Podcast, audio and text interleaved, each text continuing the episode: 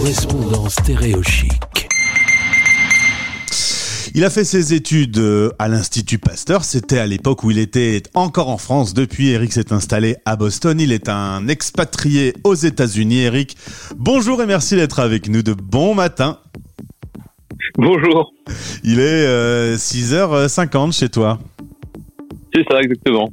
Eh ben voilà, merci d'être avec nous. Eric, on t'a déjà questionné plusieurs fois, évidemment, virologue, dans un monde plein de pandémies. C'est euh, utile. Et là, tu tenais, euh, c'est toi qui es venu vers moi en, voulant parler de l'Institut Pasteur. On peut reconnaître que la France vit d'échec en échec concernant la recherche de vaccins. Sanofi euh, n'est pas prêt et Pasteur a acheté l'éponge. Qu'est-ce que tu voulais me dire justement sur l'Institut Pasteur français? euh, en fait, ce que je voulais dire, c'était, euh, il y a eu un article qui vient de sortir en Paris Match euh, qu'on m'a transmis et qui, pour la première fois, en fait, met au public ce qui se passe en intérieur de, de, Vénérable Institut. Euh, c'est, en fait, ça montre la raison pour laquelle le, l'Institut Pasteur a complètement raté la course au vaccin et en fait c'est dû bêtement à une, une guerre des chefs en interne et des gens qui se sont torpillés les uns les autres. Alors toi, tu as vu euh, de l'intérieur en faisant ta thèse, tu as vu comment ça fonctionnait. Tu me disais, on, sentait cette guerre des chefs en interne, mais c'était pas très connu du public. Avec la crise du coronavirus, bah, ça s'est mis sur la table en fait. C'est ça. En fait, faut s'imaginer que l'Institut Pasteur, c'est un peu Dallas pour l'argent.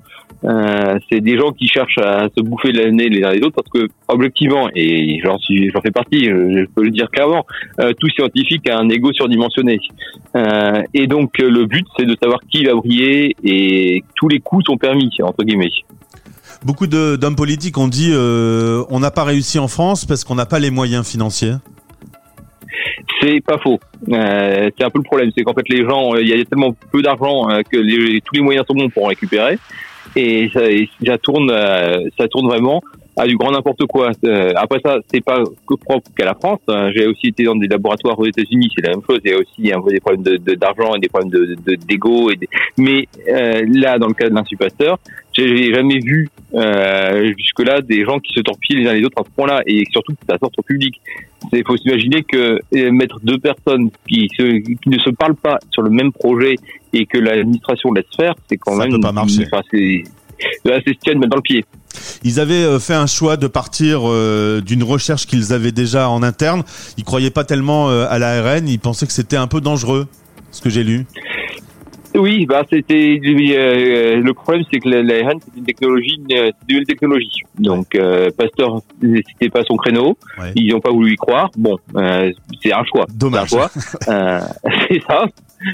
Mais après ça, de mettre les, les, deux personnes sur exactement la même technologie euh, et se laisser euh, courir l'un sur l'autre, euh, et tel que décrit l'article, c'est exactement ce qui est passé. C'est que les, les, uns les autres, ils se donnaient pas les bonnes données, ils, se, les ils disparaissaient. Enfin, franchement, c'est une la, la guerre de, de, de jardin des enfants euh, au sein d'un supporter. Est-ce que, selon toi, il faut euh, profiter euh, de cet échec, parce qu'on peut considérer que c'est un échec, pour réinventer, réorganiser cet institut qui a quand même été, il faut le dire, euh, au firmament de la recherche vaccinale Oui, oui, tout à fait. Alors le problème, c'est que euh, c'est un problème général c'est euh, la France c'est que c'est une, machine c'est un, un gros gros paquebot qui tourne très difficilement euh, c'est maintenant c'est une instauration il y a des gens qui sont le problème aussi c'est que les gens qui sont là sont indéboulonnables euh, c'est d'être méchant, mais c'est des fonctionnaires, donc il euh, n'y a aucun moyen de d'aller contre eux. alors ça a ses avantages, ça a aussi des inconvénients dans le cas présent. je sais pas, La France a, pas réussi. Euh, Sanofi a dit, euh, bah, on va y arriver, mais euh, un peu tardivement. Aujourd'hui, alors qu'on sait qu'il n'y a que le vaccin qui va pouvoir stopper le développement du virus et donc arrêter cette pandémie, pourquoi on n'a pas réussi Pourquoi aucun laboratoire n'a réussi?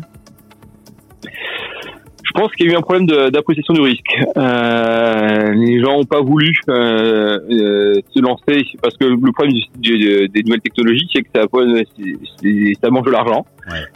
Et donc il faut être prêt à mettre de l'argent sur la table avec le risque de ne pas avoir le retour sur l'investissement. Ouais. Euh, mais du coup, euh, par exemple, Moderna a raflé la mise. Est-ce que euh, pour les, les, patrons de Moderna, pour les actionnaires de Moderna, ça voudra dire des, des millions et des millions qui vont couler dans les robinets dans les prochains mois?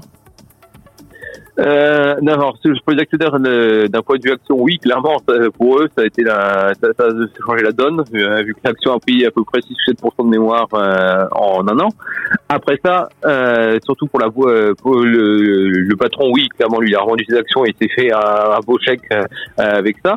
après ça, il faut espérer que cet argent, ça va être investi dans la recherche, parce que l'avantage, enfin, L'avantage qu'ils ont maintenant, c'est qu'ils sont arrivés sur le marché avec le coronavirus, mais ils ont d'autres vaccins en développement et ils ont d'autres choses. Il faut espérer que de voir si la, compagnie réussit à transformer l'essai. Techniquement, quand quelqu'un euh, se fait vacciner aujourd'hui, le laboratoire qui a fourni la dose gagne, euh, a de la marge sur le, vaccin qui a été injecté.